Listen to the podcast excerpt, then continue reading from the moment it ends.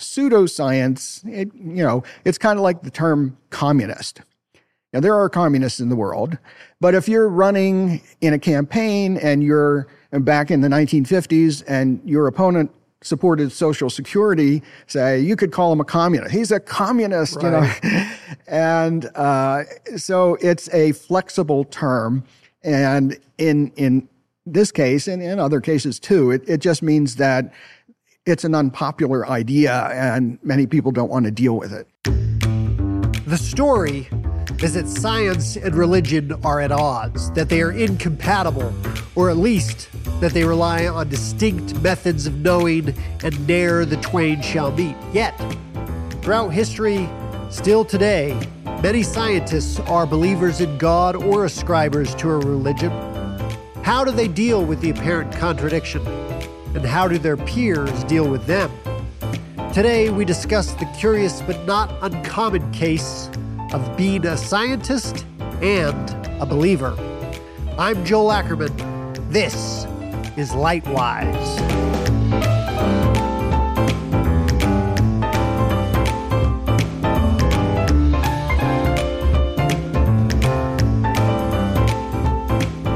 Michael Behe is an American biochemist, author, and an advocate of the controversial principle of intelligent design. He is a professor of biochemistry at Lehigh University in Pennsylvania and is a senior fellow of the Discovery Institute's Center for Science and Culture. He is also a devout Catholic with nine children.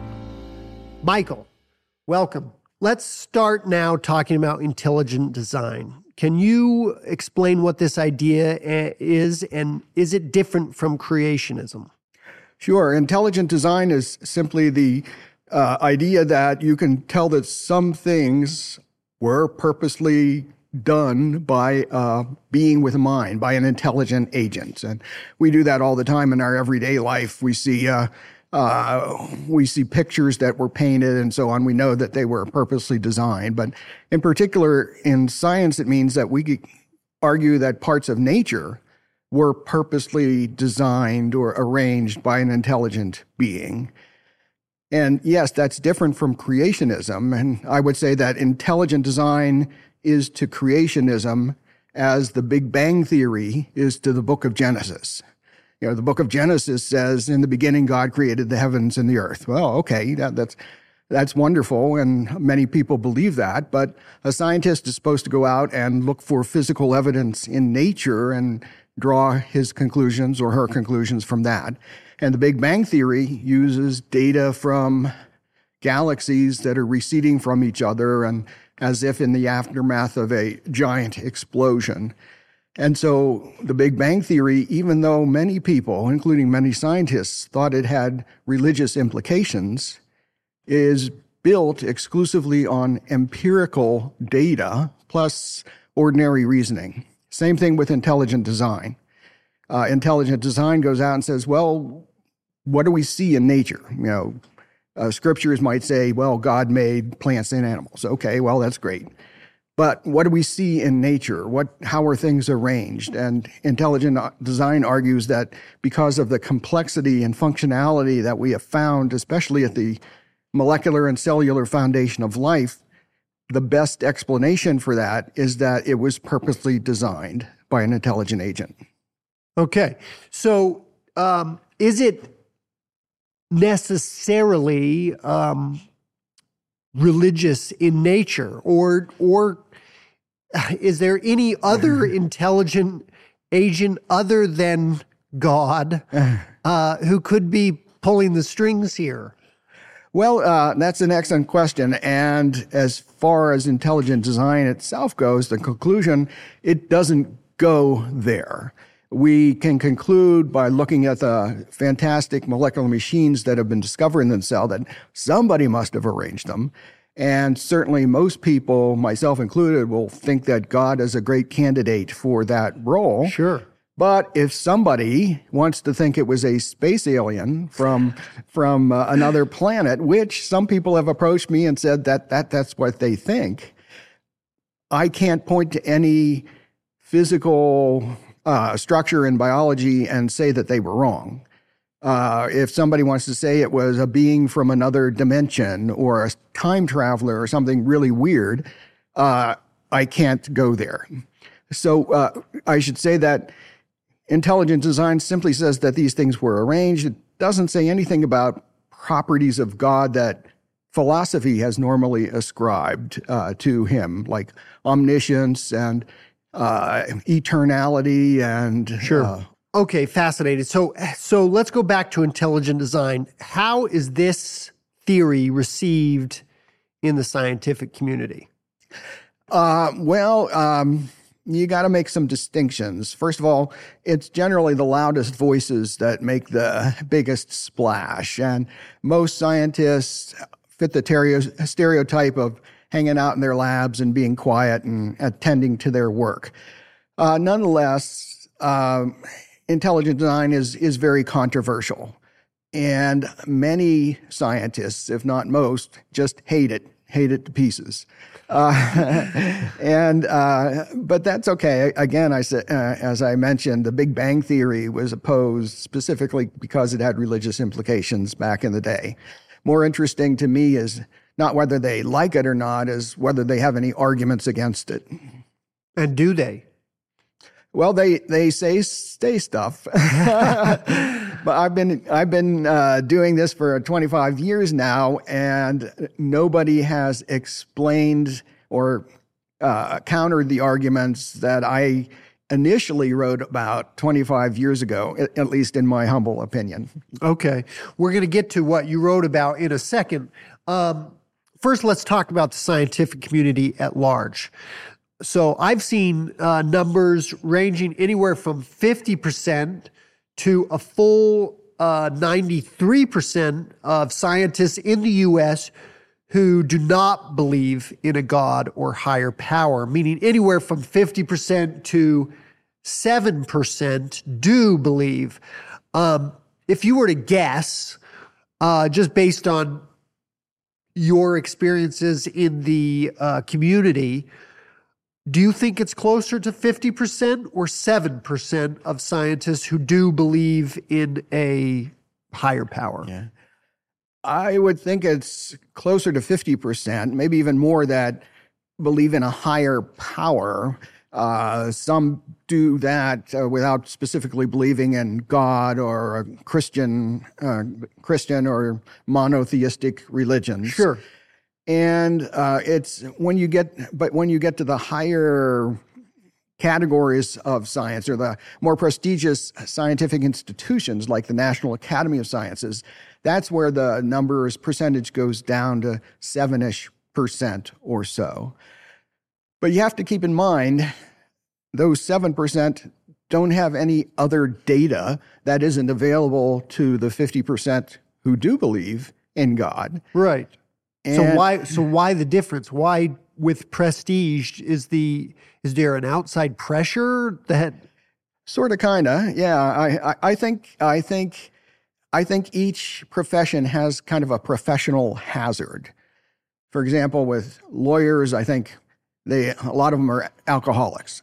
okay? with actors and and directors and folks in Hollywood, you know, it's it's egotism, and so that's a professional also alcoholism and drugs and that- many other that, things. That has a broad reach. and with scientists, I think atheism is a professional hazard. Not so much that they've given it more thought than the philosophers and theologians and other folks throughout the ages, but that they think that by gum, they're going to explain everything. You know, I'm, I'm not going to let some pastor, uh, you know, tell me what happened. I'm going to do it. And so it's more of a reaction, uh, more of uh, how they see themselves in society than it is a good argument. Yeah, to me that seems like egotism again. Yeah. Right? Because it, Yeah, it yeah. seems it seems like uh, a form of I I know. I know best. Yes. Uh-huh. I know more than you. yes. Um, so that's interesting that in the in the prestigious circles that number drops way down. Yeah, I think that's worth some scientific exploration or surveying or something.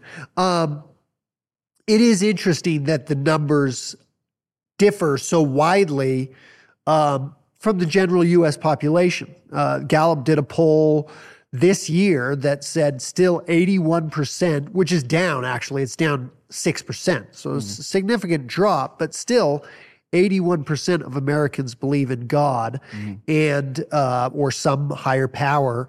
And um, it's interesting that the scientific community is substantially less. Okay. And, and, and is this the same idea that that it's a I think so. Professional uh, hazard? I think so, because if you look at other scientifically trained professions, such as engineers or physicians, medical doctors, the numbers for that are much higher. So again, I think it's just the way scientists view themselves and the work that their work that science, by gum, our our our folks, we're going to explain everything. Uh, so there's that temptation to assume that that they don't need any other explanation for reality. And when do you trace this happening? So, one of the things that I find interesting, you know, I, I love to peruse classic literature. And as I've read um, Copernicus uh, and Kepler, mm-hmm. I haven't read a lot, but I, but you know, I, I read the introductory chapters. A lot of scientists, big respectable name, brand name scientists, were believers in God. Mm-hmm. And I'm wondering when did this uh, kind of conflict between science and religion happen? Was it Darwin? And and is it your belief that um, that scientists like Kepler or Copernicus or others who believed in God, do you think any of these uh, ideas that seem to challenge or that popularly are conceived as challenging the notions of God, um, that had they known these things in their time that that they would have lost their faith Oh, I don't think so. Uh, I think it, it's cumulative uh, over history, as as you indicate. And a big step, I think, was when Darwin published Origin of Species. But even well before that, during the Enlightenment in the 1600s, 1700s, and so on, I think as science advanced, what people saw was that, hey, we got these laws and we can discover laws and we can see how nature works. Before we, we hadn't, hadn't the foggiest idea. So, hey, you know, we don't need no stinking God to explain this stuff. And, you know, it's interesting that there are laws, you know, Newton's laws. You can all predict how a cannonball is going to fall. Uh, but it's a category mistake to say then that, you know, that the universe arose by itself, that the universe designed itself, and, and all these other existential questions that philosophers and theologians had been talking about for a long time. I think I think uh, people, including scientists, kind of got intoxicated by their ability to predict things and design machines and and improve life. Yes, but uh, but kind of lose their perspective along the way. Yeah, so to me, it goes back to to egotism or a sense of pride. Uh, look at all that we've done and yeah. accomplished and learned. Yeah. Look at this cell phone here. I got, right. you know, how can you believe in God when you've got this cell phone here? Which is interesting, right? Because a lot of people would say the exact opposite, right? Look at look at what uh, what God has inspired right? This yes. is evidence. I eat applesauce and I go, uh, there must be a God. This is so delicious. yeah. There must be a God. Yeah. Um, so, and, and a cell phone theoretically should be more delicious than applesauce, though, though I would argue that point. Going back to the scientific community, how do scientists respond to people in faith in general? And, and then, and then specifically to people in their own field?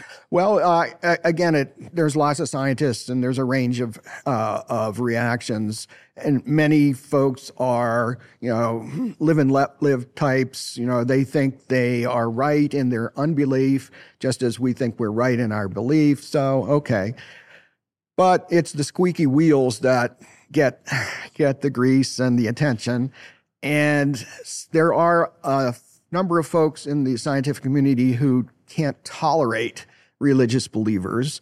Uh, they do tolerate some, but they don't can't tolerate ones who say who say things like, "Well, I think that scientific evidence does point to something beyond nature as an explanation for it. That's that's when you that's the third rail when you really get into trouble if you say something like that. And it's kind of like uh, if somebody uh, violates political correctness in culture at large.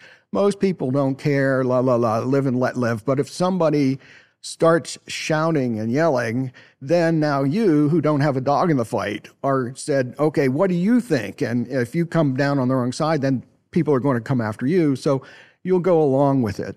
And is it the people who uh, don't believe, like are the str- uh, strong in their unbelief, as you said, or is it um, believers who don't want to be thought uh, unreliable, who uh, feel that that religion and science should be separate? Who are those squeaky wheels that that well, speak up? Um, generally, it's the it's the uh, it's the very anti-religious folks who make the initial noise.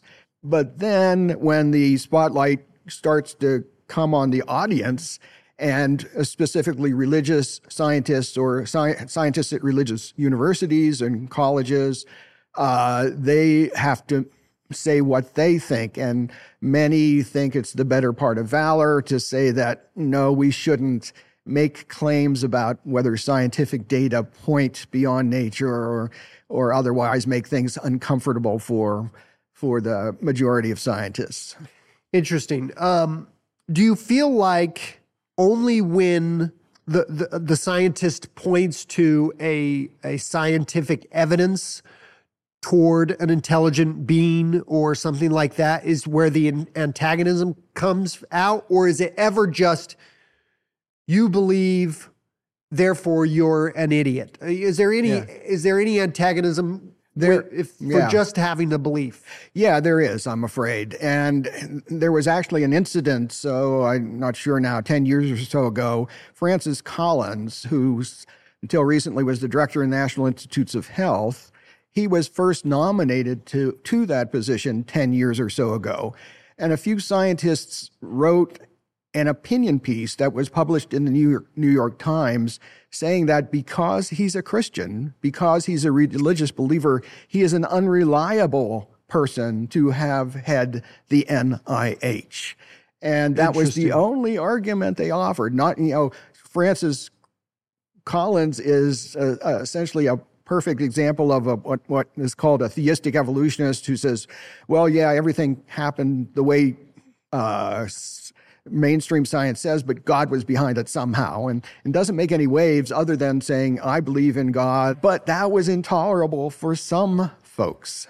Uh, and while folks like that are not uh, the majority right now, they set the tone so that you have to be on your toes. If Francis Collins could be called on the carpet by some folks, you know, you at some lesser in some lesser position are certainly much more vulnerable than him. Let's talk about your book and mm-hmm. and the ideas that you've put forth that support this idea of intelligent design. So your book is called Darwin's Black Box, um, and introduces this idea of irreducible complexity.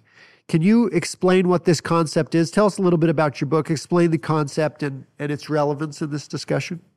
Okay, yeah. Uh, let me just uh, explain the overarching theme first that the black box of that title, Darwin's Black Box, is the cell. Black box is a term that is used in science to mean something that does something really cool, some system or machine, but you don't know how it works. Okay. Because you can't see inside the box. Sure. It's, it's invisible to you. Okay. And to Darwin and to everybody of his era, the cell was a black box. They couldn't see it. Their microscopes weren't powerful enough. Uh, and they thought that it was probably just a little piece of jelly, you know, protoplasm, right. they called it. No big deal. But in the 150 years since Darwin published his work, science has discovered that the cell is humongously complex, sophisticated beyond anything we ever expected. And what's more, it's filled with literally machines, machines made out of molecules that use force and motion to, to get the jobs of the cell done.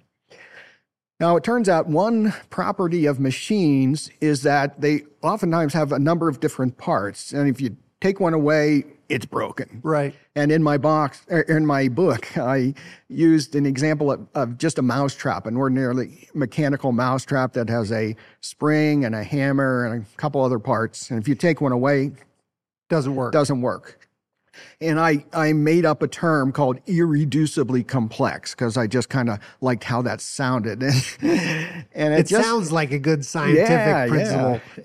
But it just means that. It just means that you've got the machine, it needs all these parts, take one away, it you it breaks. So it's irreducible and it's complex because it's it has a number of parts. All machines are like that, not only mousetraps, but all machines, including the machines that science has discovered in the cell. Uh, and I give a number of examples. But the, but the um, importance is that Darwin's theory has to proceed in tiny, tiny steps. He always said that evolution has to proceed by small steps uh, in over long periods of time, slowly improving a system until it gets to uh, until it gets to what we see. But if you think about it, how are you going to make a mousetrap in small steps?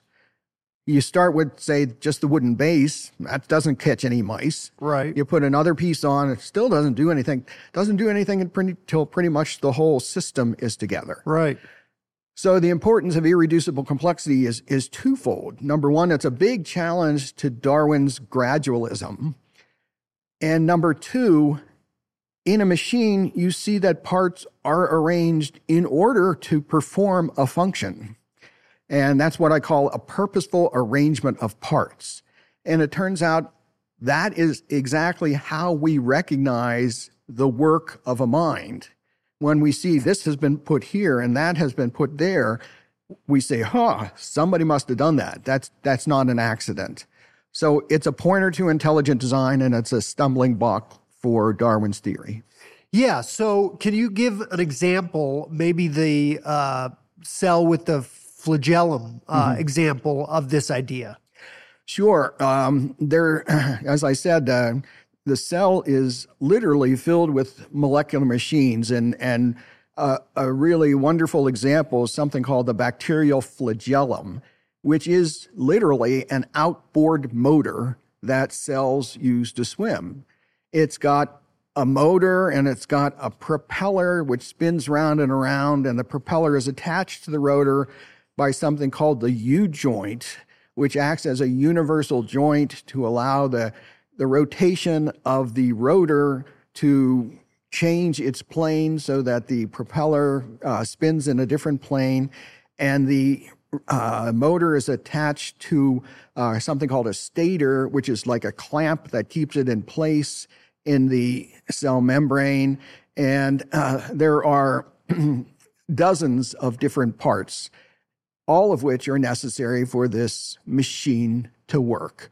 So the point is, like a mousetrap, it's irreducibly complex, and it's it's a big problem for Darwin's theory, and also is you know an astoundingly purposeful arrangement of parts, which is very strong pointer to intelligent design. Uh, it's very very important to keep in mind that science is a subset of reasoning. It's a subset of rationality. It is not rationality itself.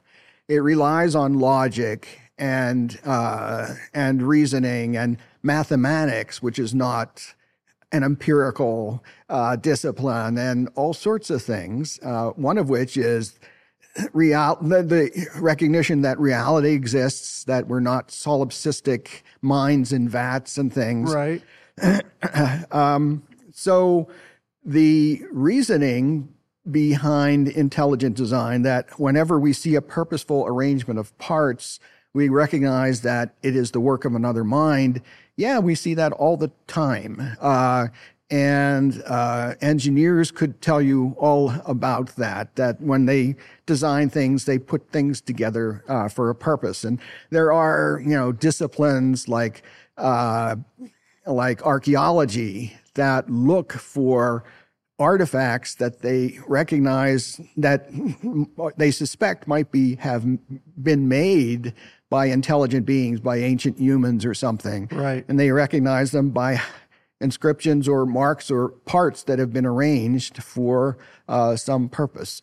So yeah, and it's uh, one. I sh- should add that one extremely basic facet of rationality is that other minds exist. That is, I'm not the only mind, and your hallucination, and all of Right. this is too. And it turns out that that's the way we recognize that other minds exist. We can't read minds, we can't read thoughts. The only way we recognize the work of another mind is by physical uh, physical effects.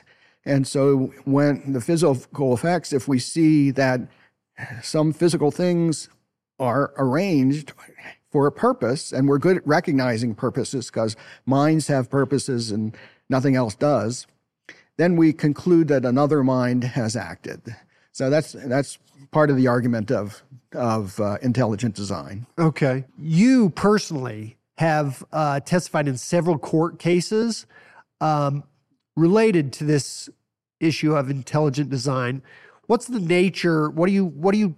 What? Why do they bring you in? What's the nature of your testimony in these court cases? Well, they generally bring me in because I wrote books, and so I'm a public advocate for it. So I'm I'm out of the closet. So uh, I I can uh, testify and not ruin my reputation because it's already in tatters.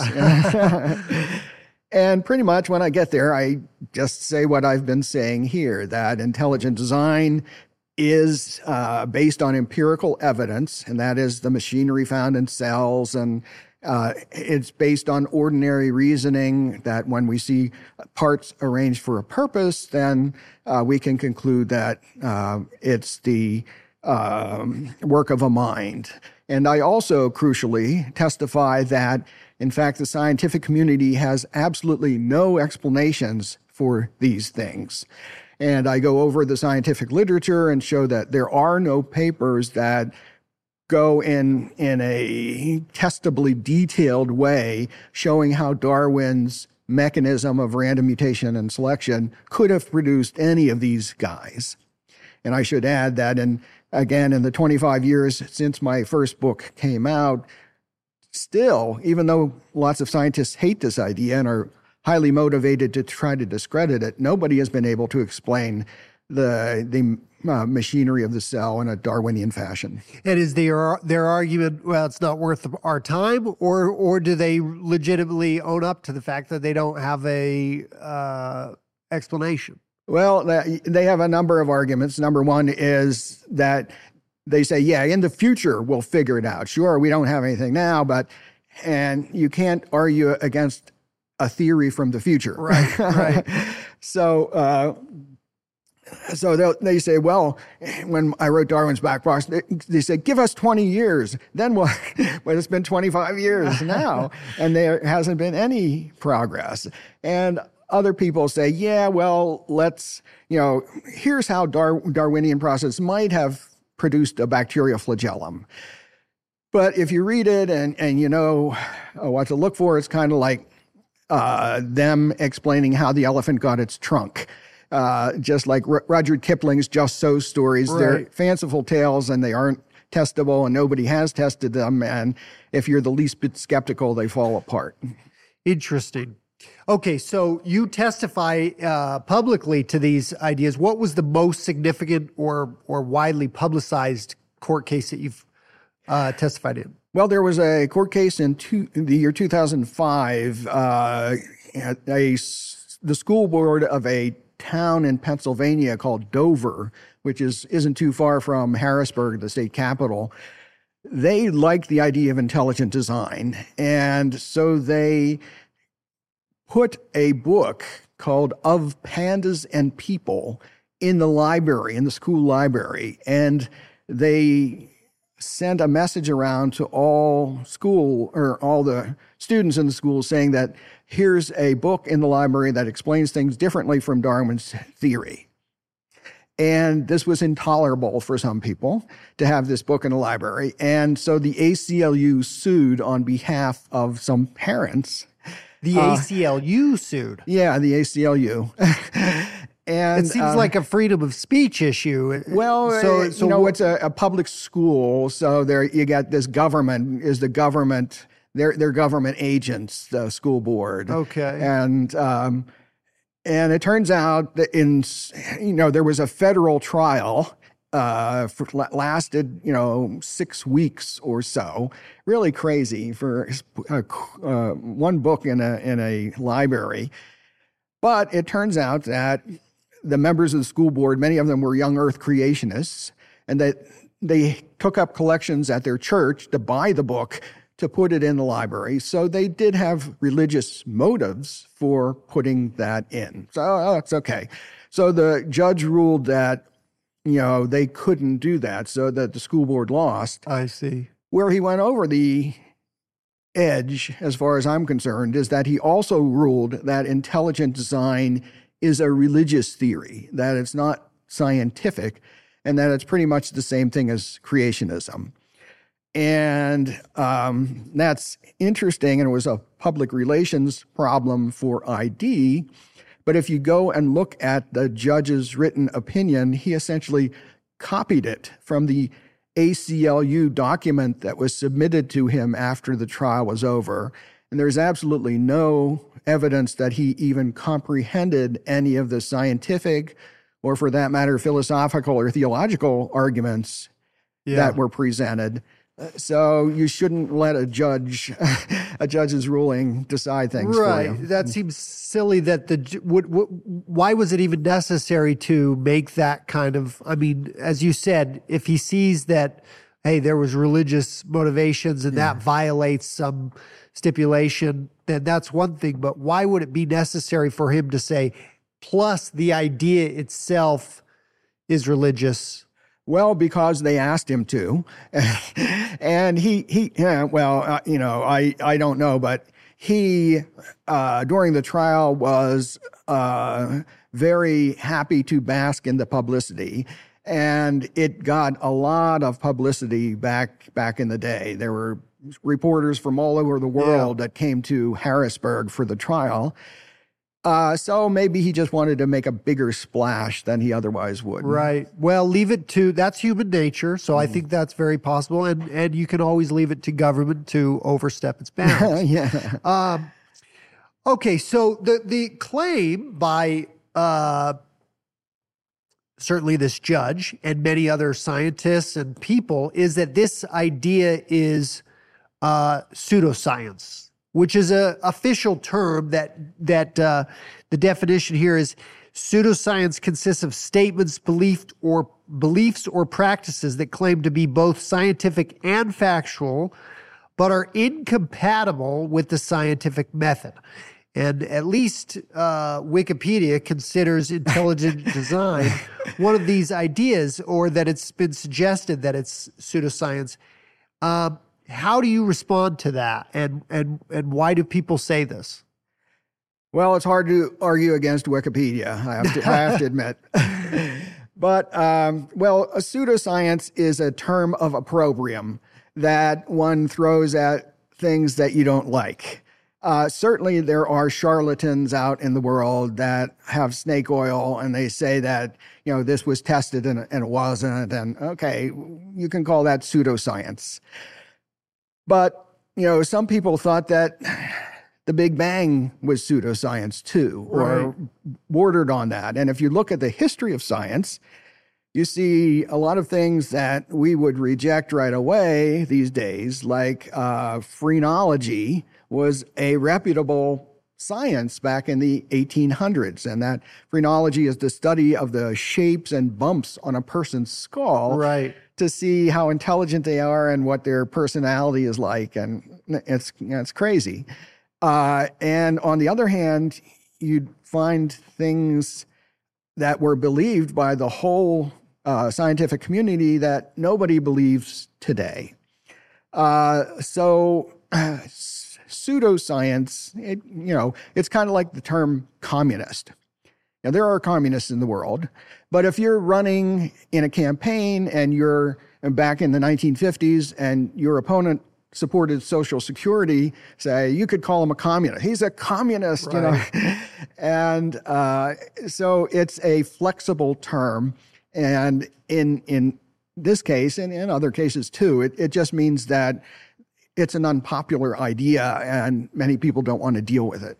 It seems like your uh, theories punch holes in Darwin's theories or laws and anything that and and and Darwin seems to be the the holy bible of scientists in a lot of ways. Yeah. mm-hmm. and and therefore they don't like it. Mm-hmm. and therefore they call it pseudoscience. Do you agree with that? Yeah that that's right. They they they think this is beyond the pale. Everybody knows that Darwin explained it or if he didn't we'll figure it out some some other time. But th- this is just so retro. This is so 14th century or or so on. And and uh, but there are no arguments, there is no experiments.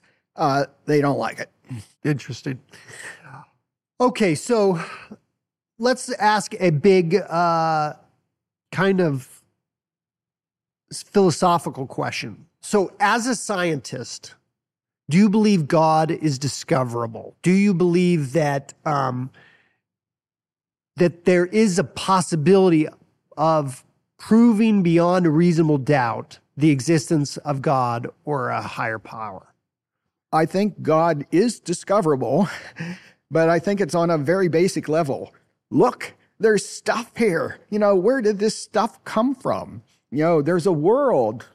You know, where did this world come from? And folks who have thought about it, philosophers over the age, ages say, well, worlds and matter, nothing explains itself you need a sufficient cause to explain this. So this is Thomas Aquinas's first cause and and so on. I, I think those I find those arguments persuasive, even biblically. You know, um, in the Old Testament, people were always saying, "Why, look at the stars and look at you know how the oceans are," and you know this you know it shows the power of God. I, I agree. You know, yeah, I, I agree. So uh, Does that contradict Paul's statement that spiritual things must be discern, discerned spiritually? Or is what you're talking about, this idea that you can look at a tree or the oceans or the stars, is that a spiritual discernment to say it's incredible, therefore yeah. it must be God? Well, I think you can make distinctions. I, I think looking at at matter and worlds and stuff and thinking there had to be cause for that, I think that's philosophical, not so much spiritual. I think if you say, if you pray, you know, God, what do you want me to do with my life? How can I serve you? That's discerning spiritual things spiritually. If you look at Mount Rushmore and you say, that's not an ordinary mountain, that was purposely designed, that's scientific, that's empirical, because you're just looking at physical evidence and using normal rules of logic to decide that some other mind was involved in this. So go let's go back to this idea of people who pray, people who pray and experience God. Either they feel inspired to do something or maybe they feel forgiveness of sins or they experience God uh, spiritually.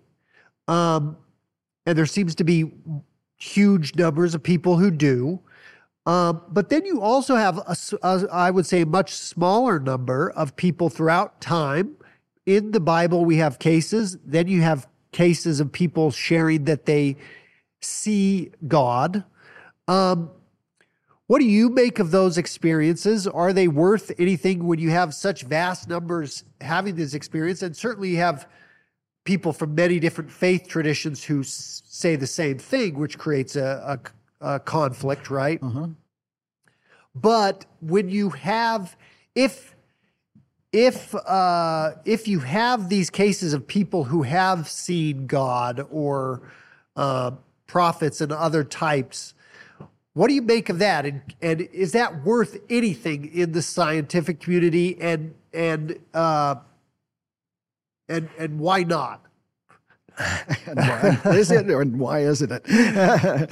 uh, well, I think it's certainly a datum, and I, to each person who experiences that, it's it's you know can be powerfully persuasive and can overcome any other you know personal experiences is Sure. is great. Uh, but if you're a scientist, you know a lot of people experience it, some people don't. Here's, I think, a big problem with uh, science as it's practiced today. Science as it's often practiced today, especially if you get into a argument with somebody, they'll say that science has to has to start with the assumption that the universe is closed that nature is a closed system. Therefore, if you run across a person who says that God answered my prayer or God spoke to me or something, they'll say, number one, you're mistaken. You might be delusional. Let's look for a natural cause for that. Well, maybe, you know, over evolutionary time, you know, blah, blah, blah. And they'll try to construct another explanation, which may or may not have any evidence to support it, but they will not allow for uh, for a an explanation that goes beyond just nature. I should say also that it's not just religion. It turns out that even minds, even just the the idea that we can think, that we can decide, that we can have uh, judgments and so on, that is under attack uh, in many areas of science too. There are some scientists who quite literally argue that we don't have minds, that we are filled with memes or some, uh, and they'll you know give you an evolutionary just so story Yeah. but it's not simply one shouldn't get the get the idea that it's only theology that is under attack it's humanity is under attack So they're just saying it's it's just electrical. Is it the old? It's just electrical activity. Right. It's not true consciousness. Exactly. We're nothing shy of a uh, of a organic computer. yes and in a wonderfully self-contradicting way they'll say that your consciousness is just an illusion and you ask an illusion in what and they'll say and they won't say anything they'll just wave their hands but yeah so it's it's your it's humanity really that's under attack Isn't it again egotistical to think that what we now understand uh, is not going to be challenged by what we later will discover? Um, yeah, it sure is. And if you asked most scientists, they would quickly agree. It's just that uh, they'd have to reflect upon it first. But it, it, there is a wonderful story in the late 19th century where a physicist said that pretty much everything about the world has been discovered. And that was before Einstein's theory and quantum mechanics and all sorts of things like that. Right. So uh, there's no doubt that the universe and nature has lots of tricks that we haven't discovered yet. But suppose we discover more laws or more theories and so on. That does not negate the fact that uh, the universe had a beginning, that we have minds, that these fantastic machines reside in the cell, and that DNA carries information that is coded and, and all of these things strongly pointing to a mind. So the point is that uh, science has discovered all these things in the past hundred years, and uh, look at them objectively, as of course I do. Uh, then you say these are all pointing strongly to the conclusion that nature does not explain itself. Something outside of nature is necessary to explain it. And yet, the old materialism uh, slash scientism, positivism kind of plods along, you know, by intellectual inertia. And so one can really say, you know, ask what's what is necessary to shake these these folks up. You looked at Riot and the Dance, Yes. um, which is a nature documentary distributed by Angel Yeah. Studios, and uh, it confirms that all creation was intentionally and beautifully created by a creator. Um, for those of you who are interested, you can watch that at angel.com slash watch. Um, you're presenting evidence for uh, intelligent design. They are doing something different, which is basically just straight up affirming the hand of God uh, in that without necessarily presenting evidence or a reason for it. Um, do you have a problem with that or or? No i, I think that's great. Uh, I, I think that just showing people nature and the wonderful things that the fantastic uh, inoculates people uh, from later arguments that oh it was a big accident. People say you must be crazy to think this eagle flying over here is the result of random changes and a selection. Um, and people as i've said can easily determine design from the purposeful arrangement of parts. And you can tell that with a bird and a fish, as well as again with a flagellum. Uh, and the fact that you have other things at lower levels of life does not contradict the fact that you can determine design at higher levels too. My work is simply directed at uh, countering Darwinism and showing that it's essentially it's it's uh, turtles all the way down, that you can't get away from the problems that everybody throughout history saw uh, in trying to explain life by non intelligent causes. You can't get away from them by positing, well, at lower levels, you know, things went slowly and gradually. You know, it, it gets worse at lower levels. But I think most people you know, don't follow along the biochemistry nearly as well as with the wonderful uh, nature studies that occur in the riot and the dance. So yeah, I I think both of them have have their place, and I think that is uh, appeals to a much wider audience than my stuff does. how how do you feel other you know some of those antagonistic scientists would view the riot and the dance? Oh, that's a push tush. We know about DNA. We we know how that all evolved. You know, we talk about gene duplication, and uh, but then if you get again, those are just so stories. They think they know because they have this model in their mind, and they can think up some vague uh, scenario. But as they say, the devil is in the details. And if you push them, nobody has a clue how any major changes in life occurred. Uh, by nobody has even proposed how Darwinian processes could change a reptile into a mammal, let alone you know uh, uh, you know produce a bat versus a whale versus right. other such things so I've got one one more um, kind of idea that is popularly thrown around, and I want to know if if it holds any merit. And then that's the popular idea that that uh, you can't prove love exists either, right? Have you heard this idea where people say, "Well, you can't see love, you can't." You know, uh, it's it's not a physical thing, and and therefore empirically you can't prove that love exists. Is that uh, comparable to the idea of God, or is that a terrible argument? Uh, no, I, I, think that's a, a great, a great uh, argument. I, think it's a great um, topic because love, as properly as uh, always thought of in the past, is not a physical thing. It's you know your mind and your soul and your uh, emotions are you know you commit them to another person and you will do things for them and and, and so on if science it, rules out any non-physical uh, phenomena then it's got to explain love somewhere else no matter whether that's right or wrong so uh, science might say, well, endorphins, well, you know, right. Uh, these hormones, blah, blah, blah.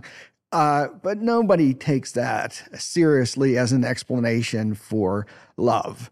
Uh, so I think it's wonderfully uh, apt as kind of a, another example of this, where science has kind of put itself into a box, puts itself into a box because it originally it thought it would make better progress if it ruled out different questions and concentrated on physics. But now it's mistaken the box for reality. And it wants the problem with our age is that it wants everybody to agree that that is reality. And, right. and that essentially is is an attack on humanity. Thank you so much, yeah. Michael, for this insightful discussion. We are uh, so grateful to you sharing your experience. We hope that science opens its mind to some of these uh, ideas that you've shared with us today. Thanks very much. I, have had a grand time. It was wonderful conversation. Lightwise is a video podcast production of Angel Studios released every other Tuesday. If you'd like to watch episodes of Lightwise, download the Angel app wherever you get your apps. Also, to make sure you don't miss The Riot and the Dance, Angel Studios' upcoming nature documentary series acknowledging the hand of a creator. Download the Angel app now. This episode was written and directed by me, Joel Ackerman, produced by Cameron Jackson and Al Mullins, and edited by Cameron Jackson, with sound mixing by Brian Densley, and additional sound recording by Louise Laffey.